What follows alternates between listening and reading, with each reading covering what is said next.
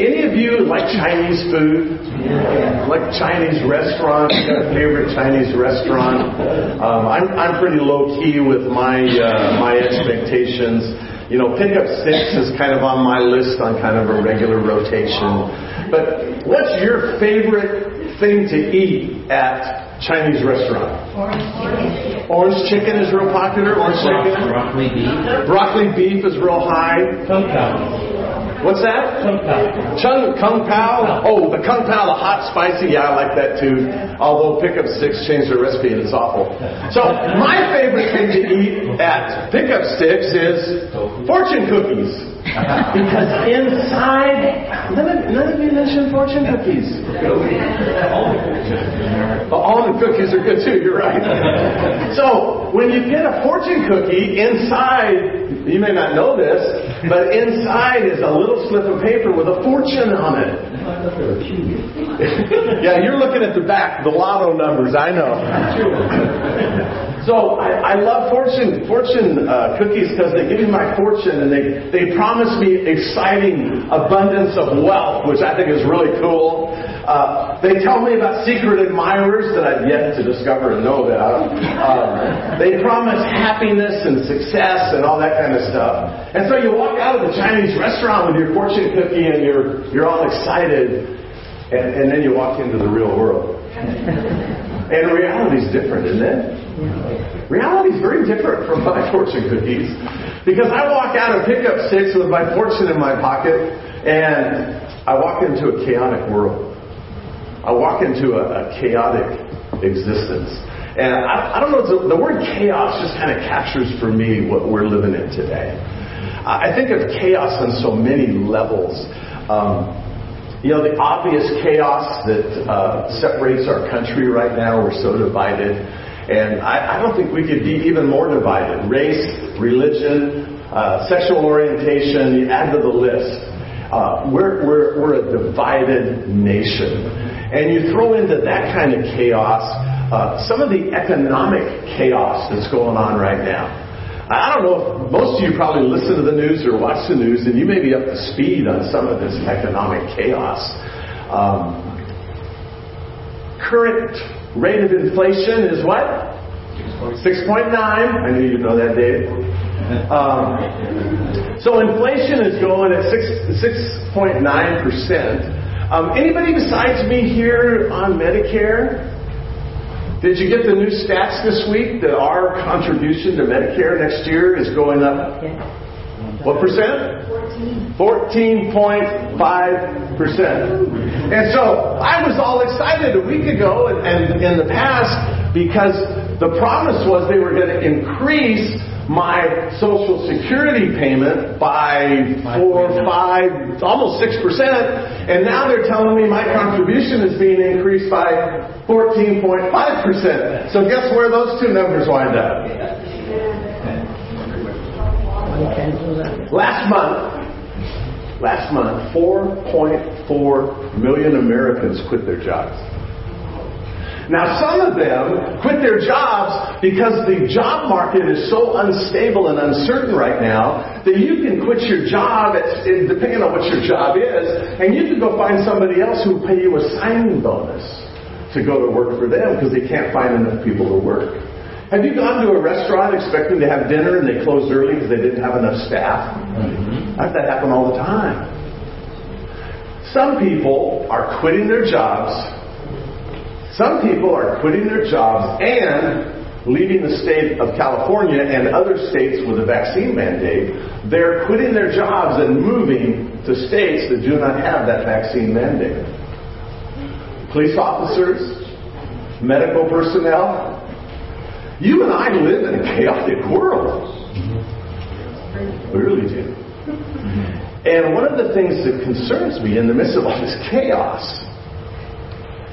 is too often, it appears to me, this is just kind of Roy's take, but it appears to me that too often, even Christians have their lives ruled more by fear than by faith. We're more afraid of what's happening in the chaos around us than we are praising the Lord our God forevermore. And we experience Fear. Now, fear is a natural human response to some of this stuff, right? I mean, it really is. But as followers of Jesus, are we supposed to respond like everybody else does? I don't think so. And so, the great need in each of our lives is a greater trust and dependence on the Lord. To experience deeper faith, greater faith, instead of fear. I think you all would agree with that, right? And so this morning, as we come again to Mark's Gospel, we're going to come and look at the, the story of a man who has a, a son who is demon possessed. And he's coming to Jesus. Well, actually, he comes first to the disciples, hoping for his son to be healed. And what I want you to hear this morning is that God wants you and me to be possessors of what I want to call audacious faith. He wants us to demonstrate audacious faith in our lives. Now you probably are going, audacious, that word sounds familiar, but what is, what is that audacious thing? When I hear the word audacious, I think of bold, daring, risky, adventurous faith.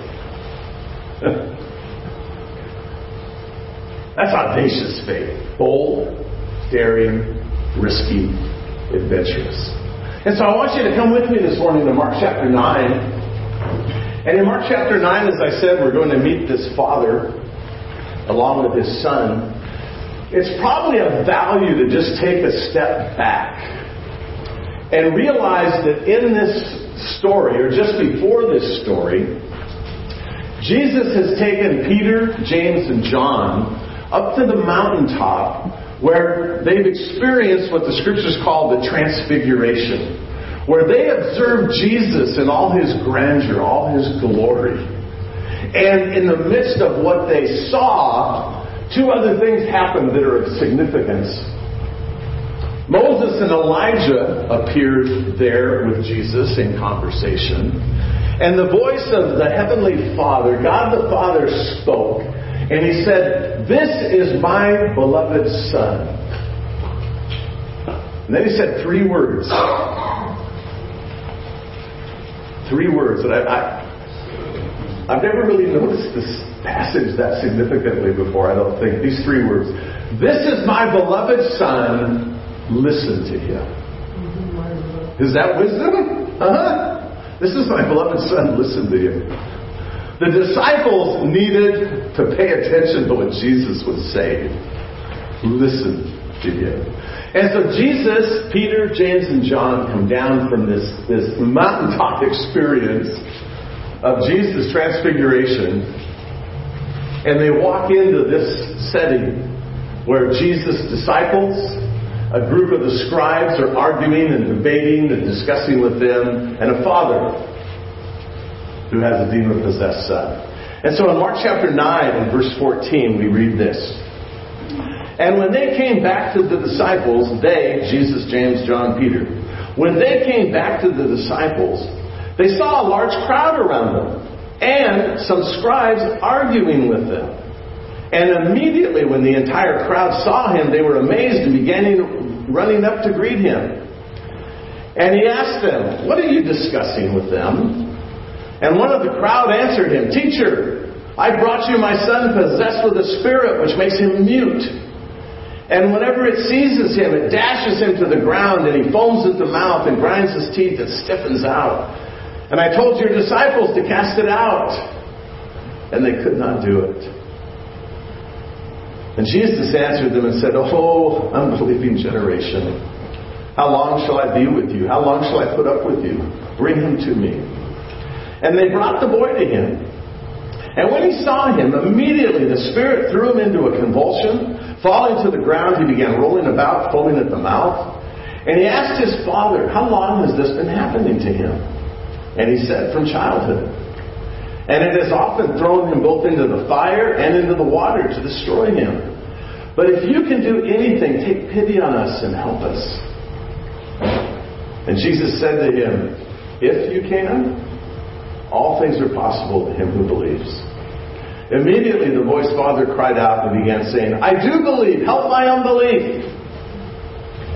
And when Jesus saw that a crowd was rapidly gathering, he rebuked the unclean spirit, saying to it, You deaf and dumb spirit, I command you to come out of him and do not enter him again. And after crying out and throwing him into terrible convulsions, it came out. And the boy became so much like a corpse that most of them said, He is dead. But Jesus took him by the hand and raised him up, and he got up. And when he had come into the house, his disciples began questioning him privately. Why can we not cast it out? And Jesus said to them, This kind cannot come out by anything but prayer. And so when I think of this Father, he qualifies in my mind for the Hall of Faith. He really does. You know, in Hebrews chapter 11, that great chapter of faith where it lists all the great heroes of the Old Testament, it says that faith is the evidence of things unseen. It says that, but without faith, it's impossible to please God. He who comes to God must believe that He is, that He's a rewarder of those who seek Him. Faith, trust, confidence in our God is so critical to our life's journey. And I think so, especially now, as I said, in the midst of, of all this chaos, all this division, all this stuff that's all kind of upside down and turmoil. And so this father for me becomes an example to me of what I want to call audacious faith. Bold, daring, risky, adventurous faith. And three things impressed me as I reflected on this passage, and, and the first is this. First of all, we have to notice this father had faith. When Jesus says to him, well, the father says to Jesus, if you can, does that show faith? Well, some. He came, he came initially, right? he came with the expectation that Jesus would heal his son, and Jesus wasn't there. And so he, he has faith, and he comes to Jesus with his son, praying and hoping that, uh, that Jesus can help him. And it must have been disappointing to come to Jesus and get stuck with the B team, right? It's the junior varsity. He's got the disciples the nine remaining disciples. and when he comes to them, they're unable to help him. They're unable to cast out this demon. And put yourself in this father's place for a few minutes. We don't know how old his son is, but we do know that he's been demon possessed from a very, very early age. And not only is the son mute, unable to speak, this demon has clearly been trying to do what to this boy? Kill him, destroy him.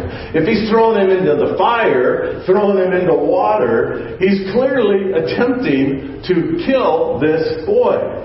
So if you're the father of this boy, how many hours out of the day do you need to be watching your son and paying attention to him and keeping an eye on him? You know. It's a 24 7 job. And this father, how long has he been doing this? Months? Years, I think. And so here he is in this, in this situation of extreme desperation. And he comes to Jesus, praying and hoping that Jesus will heal his son. And he meets the junior varsity and they can't do it. Mm-hmm. How disappointing would that be? Pretty disappointing. And so he has a measure of faith. He, he's come hoping for healing. He's coming with, a, with an evidence of faith. Help us, help us. But it's accomplished nothing in terms of the care of, of his son. Faith that has been disappointed. You know, you and I put our faith in a lot of things that disappoint us.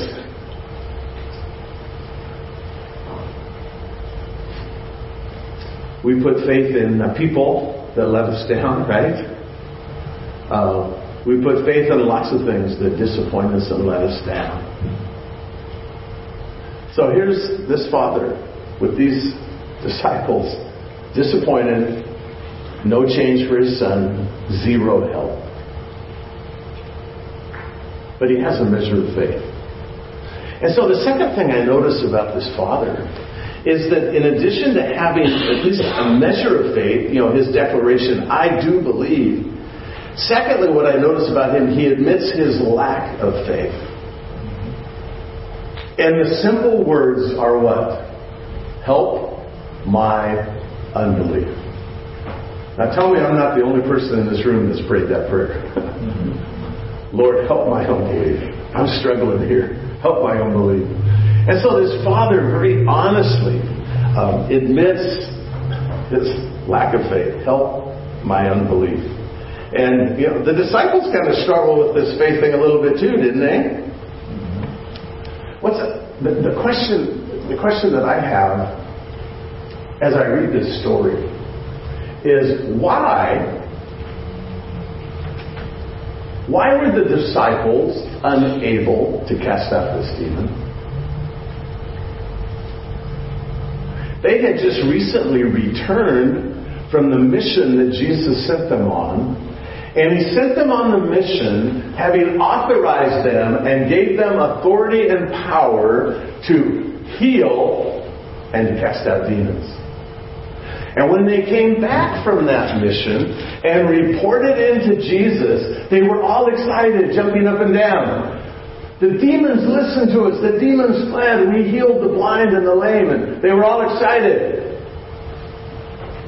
Then we come here, and they cannot cast out this demon.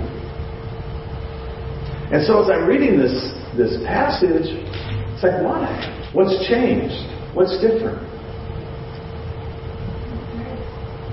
Well, there's a little clue the last verse, I think. This is kind of Roy's thinking. Because the disciples say in verse 28 to Jesus, why could we not cast it out? That's a great question, right? I mean, if you were one of the disciples and you were unable to cast out, wouldn't that be the logical question to ask Jesus? Why couldn't we do it?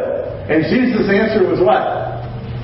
This kind only comes out by prayer. In some translations, that the word in fasting.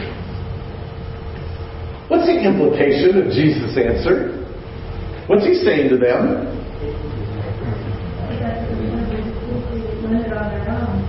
They were doing it on their own.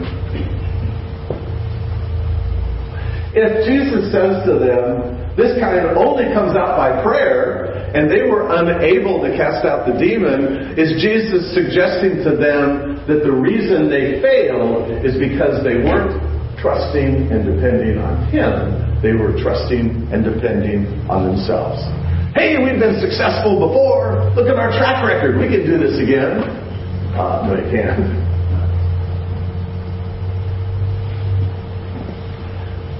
Self sufficient, self reliant, independent, unable to cast out a demon, which they had been able to do just a short time before.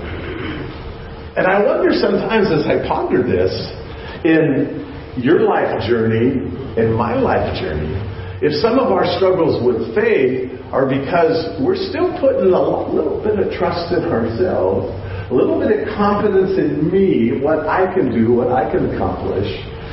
And like the father in the story, uh, sometimes there's value in being brought to a point of deep desperation where you realize, I can't do it. Prayer should not be our last resort, right? But sadly, for many of us, that's kind of where we wind up. And so here's this father. He has a measure of faith. He's, he's honest with the Lord. Help my unbelief. I, I'm, I'm still lacking. I'm still in need. There's value. There's value to take an inventory. There's value to asking yourself the question, so how's, how's my faith? How's my faith doing? If I was honest with myself on a scale of 1 to 10, 10 being, you know, really audacious, bold, daring, risky, adventurous faith, and the other end of, you know, so how, how's my faith? How's my trust in the Lord? And, and as I evaluate that, what, what do I observe in my life in the last seven days that would prove that? What have I observed in my life in the last month that would, that would prove that score on the scale of 1 to 10? There's value to taking inventory. There's value to evaluating our faith. Even the disciples told Jesus one time, Lord, increase our faith. I think, not I think, I believe very strongly that that's a prayer. Lord, increase my faith. I believe very strongly that that's a prayer that God loves to hear and loves to answer. Lord, increase my faith. He wants us to trust Him. And we are so prone to trust in ourselves, own abilities, own skills. Lord, help my unbelief. And so the man has faith. He admits his lack of faith. And then he asks for help. he asks for help with his faith. Help my unbelief. He's not embarrassed to ask that, apparently. He's not ashamed to admit and ask, Lord, help my unbelief. He boldly asks the Lord, help my unbelief. And I think, so not only is it important to evaluate how my faith is doing, is there value in asking God to increase your faith? Is there value in telling the Lord honestly, Lord, I'm struggling here. I'm having a hard time trusting you here. Help, help my unbelief. I, I, that's a prayer I think God just loves, loves to answer. Have any of you been in God's waiting room recently? Waiting for God to answer prayer, waiting for God to act, waiting for God to do something, and you're just kind of waiting. I am not a very good waiter. Um, standing in line, not a thing I enjoy. Bumper to bumper traffic on the freeway, eh. I do not enjoy waiting. And I have spent several hours on the phone trying to connect with doctors for my wife. Um, I was on hold with one of the doctor's offices Friday for 10 minutes, and every 20 seconds or so it seemed, Your call is important to us. Please hold on. Three times every minute for 10 minutes. And then someone picked up the phone. Hello, this is Diana. Can you hold, please? Click. Another 10 minutes goes by. Your call is very important to us. Please hold on. Uh huh. Really important. So I took I took my wife for a physical uh, to see her doctor on October 20th, and as a result of that uh, physical uh, that my wife had, her doctor uh, recommended that she go for a mammogram and an ultrasound. And fortunately, amazingly, I was able to get an appointment for that two days later on the 22nd of October. And we sat down with the radiologist after that exam, and his recommendation was a biopsy. You all know what that implies, right? So, from October 22nd until what date? The 9th of November, almost two weeks, we waited to get approval from the insurance company, to get the doctor to order the biopsy, and then to go. And once I had once I had all that in place, then I called for the appointment, and you know we got in right away two and a half weeks being told, you need a biopsy. Finally, we get the biopsy. Now we're waiting, right? For the results. There you go. And so, uh, three days later, on the 12th, I called. That was my 20 minute waiting call, trying to get a hold of her doctor and ask about results. Um, they called me back a couple hours later to inform us that there was no malignancy. Amen. Praise the Lord. But that whole waiting time Being in God's waiting room, that is no fun. You know, I wanted to walk out of the doctor's office, walk right to get the mammogram, walk from there and get the biopsy and get the results. Let's get this thing going, right? It's, it's those kind of circumstances in life that kind of test my faith because I don't I don't have patience with all that. Come on, let's get this thing going. And so we're praying every day, right? For two and a half weeks trying to get this thing going. Lord, you got to intervene. You got to help us. Faith is, is tested. Faith is stretched when you're in God's waiting room. And we find ourselves in God's waiting room Lots of times for lots of different reasons. Is there anybody who's been on your prayer list that you've been praying for to come to know the Lord for longer than a week, a month, a year, 20 years, 50 years? You know, that's a long time God's waiting room. Lord, what are you going to do and when? And, and what God wants to do in your life and my life is He wants to deepen our faith that we would demonstrate in our lives an audacious, bold, daring, risky, adventurous faith. So how do you do that? That's an excellent question. So I, that's why I asked it. And so for me, when I think about faith and trusting God and wanting God to, to increase my faith, deepen my faith, strengthen my faith, for me, it all starts with the sovereignty of God. It all starts with the sovereignty of God. If you don't fully grasp and understand the truth that God reigns and rules in this universe, He's in charge of everything. He's the creator and the sustainer of this universe, right? He's in charge. Believe it or not, He is sovereign and rules and reigns over this planet. He rules and reigns. He is sovereign over this country that you and I live in, this country that's in chaos and division and turmoil.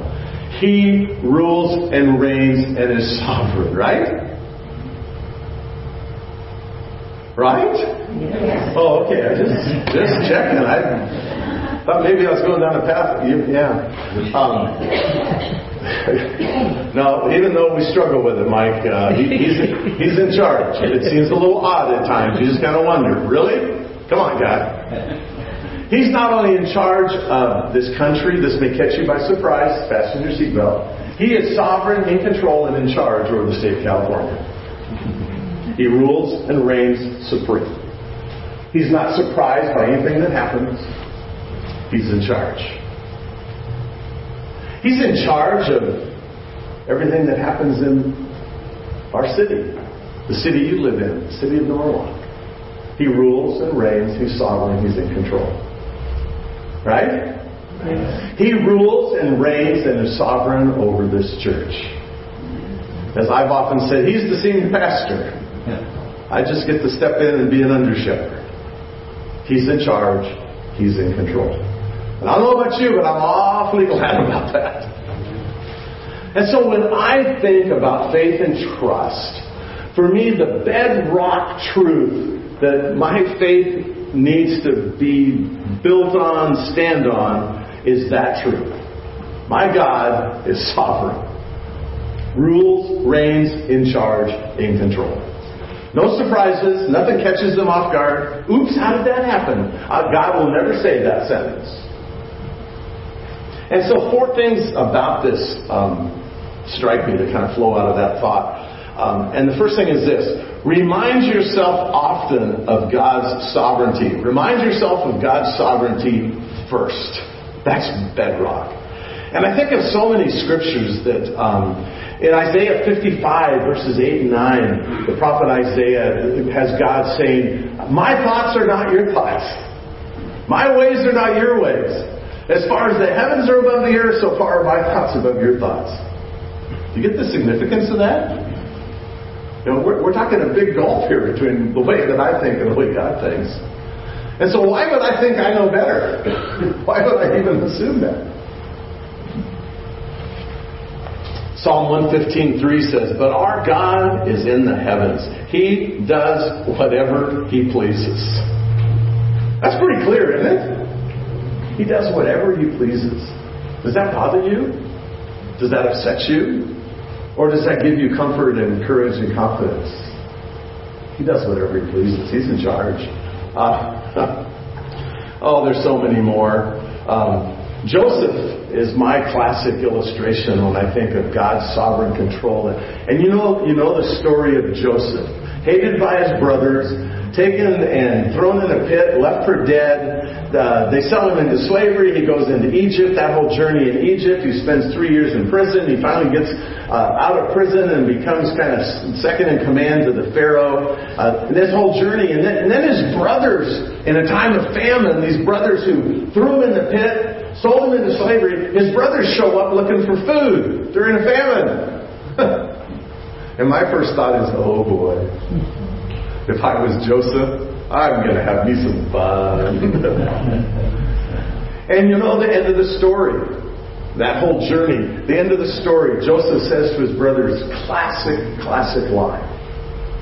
You meant it for evil, but God meant it for good. God's in control. God's in charge. God, God has a plan. And you think of all that Joseph went through in his lifetime to come to that point. His trust and his faith in his God. Bold, daring, risky, adventurous, audacious faith. You meant it for evil, but God meant it for good. I love that. I love that. There, there's so many passages. Uh, the second thing, not only reminding myself of God's sovereignty first, the second thing that strikes me is think long term. We get so focused on now and we have this, you know, gratification now thing. I want, you know, we're so focused on, on the short term. And we want to see results now. We want God to answer our prayers when? Now! Yesterday. There you go. We want God to answer our prayers now. Paul says in Romans chapter 8, God causes all things to work together for good to those who love Him, to those who are called according to His purpose. But the simple truth of Scripture is God doesn't settle accounts every month. God doesn't settle accounts every year. And I need to think long term. God's working things out for good. God is working things out for good. Uh, my third thought, not only think long term and begin with God's sovereignty, my third thought is I need to guard against panic that eclipses my trust. And so often the circumstances of life cause us to panic. My contribution to my Medicare is going up 14.5%. How am I going to do that? Faith. there you go. You know, but we, we hear these things and it causes us panic. You know? Um, I've been thinking over the last uh, week or two as I've been on this journey with some of my wife's health and doctor appointments. I'm really overdue to go see my doctor. And um, I probably, you know, I haven't had a physical in a couple of years, and uh, probably need to go see my doctor. then I open my paper up, and guess who's going on strike on Monday? All the Kaiser. Oh well, I guess I'm not going to go see my doctor. And then yesterday, this is so cool. Yesterday, um, we had a big bike ride up the, along the foothills called the Tour de Foothills. And uh, I always help my friend John because he has one of the SAG stops, SAG uh, support and gear, support and grub. And so we have a SAG stop where we got water and snacks and uh, bike pump for air and whatever. And uh, so I was volunteering and helping at, my friend John's uh, SAG stop. And this the cyclist rides up, helmet on, sunglasses, and I'm going, he looks kind of familiar. And then he spoke. I said, Oh, Dr. Martinez, I didn't know you were riding this ride. My doctor, he's riding through the foothills. and I said to him, I need to come see you. I'm overdue. He says, Well, the good news is they settled and they're not going to go on strike on Monday, so give me a call. Yeah, just the stuff of life think long term and don't, don't, don't let the circumstances of life that cause you to panic and that overshadows your trust and your faith in the Lord. Guard against that happening. How do you do that? There's a lot of promises in this book to hang on to, right? There's a lot of promises in this book. And I think about not allowing the circumstances of my life to eclipse and overshadow my faith. I think of one of my favorite scriptures, and perhaps one for many of you. Proverbs 3, 5, and 6 says so simply what? Trust in the Lord with most of your heart. Trust in the Lord with all of your heart. Do not lean on your own understanding. In all your ways, acknowledge, I like to translate it, be knowing God. In all your ways, acknowledge Him.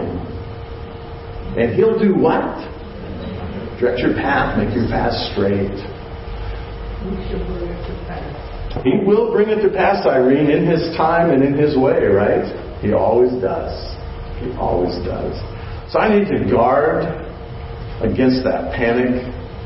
And then the fourth one that I I wrote to myself, and I really hate this be willing to wait. be willing to wait. How often in the scriptures do you read the words wait on the Lord? Dozens? Hundreds? That phrase is repeated so often. So often repeated. Wait on the Lord. Isaiah chapter 40, that classic passage, says, Those who wait on the Lord will do what? Mount up with wings like eagles. They'll walk and not be weary. They'll run and not faint. Wait on the Lord. To learn to wait on the Lord. Psalm 37 has been a favorite psalm of mine for most of the last 30 years. Trust in the Lord and do good. Dwell in the land and cultivate faithfulness. Delight yourself in the Lord, and He will give you the desires of your heart. Commit your way to the Lord. Trust also in Him. And He will do it. I like that phrase. He will do it. He will bring forth your righteousness as the light and your judgment as the noonday. Rest in the Lord and wait patiently for Him. Waiting on the Lord. God does what He's going to do in His time, at His pace, and in His way. Not my time, not my pace, and not my way, right? His time, His pace, His way. the poet John Oxenham said it this way of our God. He writes in characters too grand for our short sight to understand. We catch but broken strokes and try to fathom all the mystery of withered hopes of death and life, the endless war, the endless strife. But there, with larger, clearer sight, we shall see this. His way was right. God's way is always right, right? Always. And so I don't know why gas prices have gone up I was paying 289 in January. My last fill up was 429. I don't know why inflation is at 6.9% and my contribution to my Medicare is at 14.5%. I don't know why. God does. He has a plan. He has a purpose. God's at work. I don't know why we experience the medical circumstances of life that afflict us. God does. I don't need to understand. God does. And whether, whether it's economics, whether it's health, whether it's this divided, weird, upside down world we're living in, whether it's the coronavirus that we keep having new variants and more shots, I don't know why. But God does. Is that enough? That's enough. He's in charge. He's going to control. He knows why.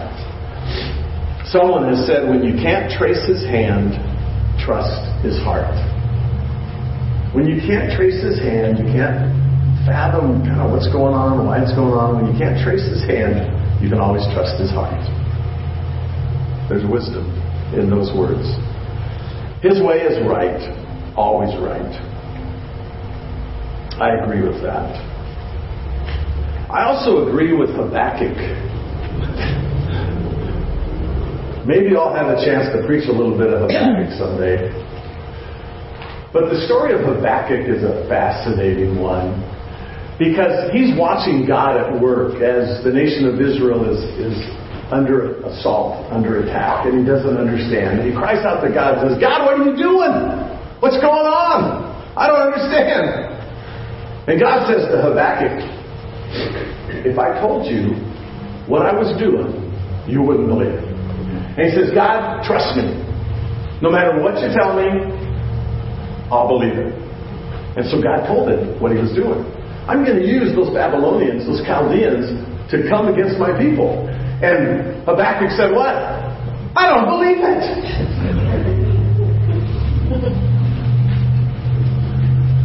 but at the end of the story, as God is preparing, as God is preparing to bring those Babylonians against his people, at the end of Habakkuk's three little chapters, he says this Though the fig tree should not blossom, and there be no fruit on the vines, though the yield of the olive should fail, and the fields produce no food, though the flock should be cut off from the fold, and there be no cattle in the stalls, yet I will exult in the Lord, I will rejoice in the God of my salvation. The Lord God is my strength, and he has made my feet like hinds' feet and made me walk on my high places. No matter what happens, my social security money gets eclipsed by how much money I gotta pay here. No matter how high gas prices go, they're gonna go higher. Fasten your seatbelt. no matter what happens, my posture should be just like Habakkuk's. No matter what happens, God's in charge. God's in control. I'm trusting Him. I don't trust. I don't trust uh, anybody else. I don't trust the government. I don't trust the healthcare system. I don't trust anybody. Maybe my wife a little bit. Um, God wants you. And God wants you and you and you. And God wants me to simply do what? trust Him. And so you, like me, should be willing to pray that simple prayer Lord, I believe, help my unbelief. Because He always does right. And that little acrostic I always think of when I think of the word faith F A I T H. Forsaking all, I trust Him. Might that be true in, in your life and in my life this week in a chaotic world? You can't trust, you can't trust those fortune cookies and their little fortunes. But you can trust the Lord. You can trust the Lord. And so, Lord, our simple prayer this morning is that simple prayer of, of this Father Lord, I believe, help my unbelief. And Lord, you know the circumstances of life that each one of us here this morning is facing. You know the circumstances of life that each one who's coming in through YouTube is facing. You know the circumstances, you know the struggles, you know the challenges. Whether it's financial, whether it's health stuff, whatever it is, Lord, you know. And we can trust you. And so, Lord, our, our simple prayers, Lord, increase our faith. Lord, help us to trust you. Lord, in all honesty, we struggle at times.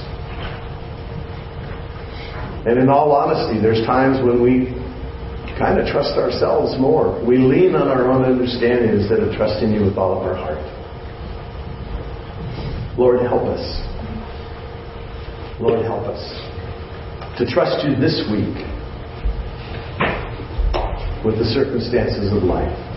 In spite of what they are, Lord, we trust you. We love you. And we're so grateful that you're a God who is almighty, all wise, all knowing, fully worthy of our trust. And so we trust you together in the name of Jesus.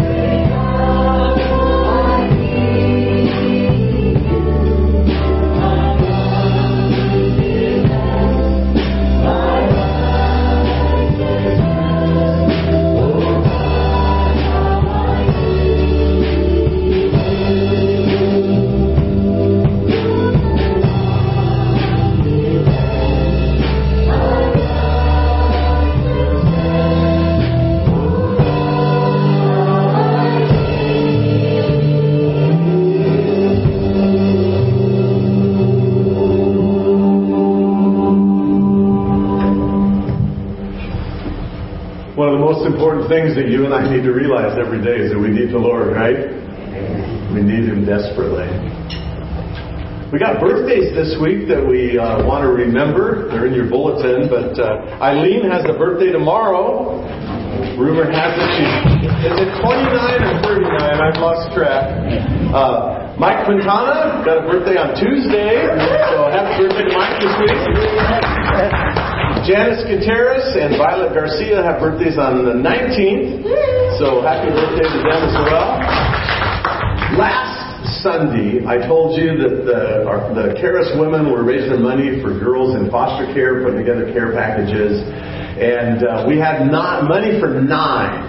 And if you paid attention to your bulletin this morning, when they got together Friday night to put the packages together, guess what?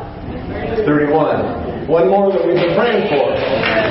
So that, that's just exciting. Um, Janine and I had a brief conversation more than a week ago about, you know, we only got so many, and do we wait and try to get more by January or February, or do we just go ahead? And we both kind of thought, you know, let's just press ahead. God's in, in this, and uh, God answered prayers. So that's just, that's exciting to me.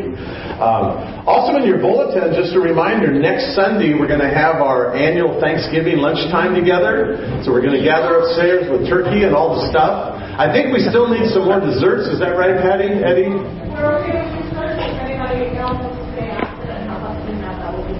I'm sorry, say that again? Oh, cleanup help. Yeah, I got to leave right away. I'm sorry. you know, that's always a, a, need for people to hang out and do that. So keep that on your agenda. Operation Christmas Child is ongoing. We've still got boxes here. A bunch disappeared last Sunday.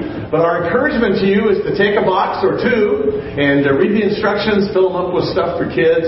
Um, Samaritan's Purse is in charge of that ministry, and they're impacting millions of children around the world over the last many years. And it's our privilege just I, I think I told you last week I took my grandson to the 99 cent store last year or two years, whatever it was, and we just walked up and down the aisles until the boxes were full, put the lids on, and paid left. And uh, it, it's just a simple deal, simple stuff that uh, kids enjoy, and we just want to encourage you to be a part of that. There's a sign-up sheet back at the Connect Center if you're willing to go help. They kind of go through the boxes, make sure they've got everything needed in them, and then package them up and get them ready to go. And if you're willing and able to participate in that, um, check back there. I think it's the 27th. Is that the date we're, we're signed up for? Anyway, may you go this morning in the confident faith and trust in the sovereign God of the universe who loves you, who cares about you, who wants you to have an audacious, awesome week of trusting Him. Go in that confidence this morning. Go in His name and in His power and have a great week.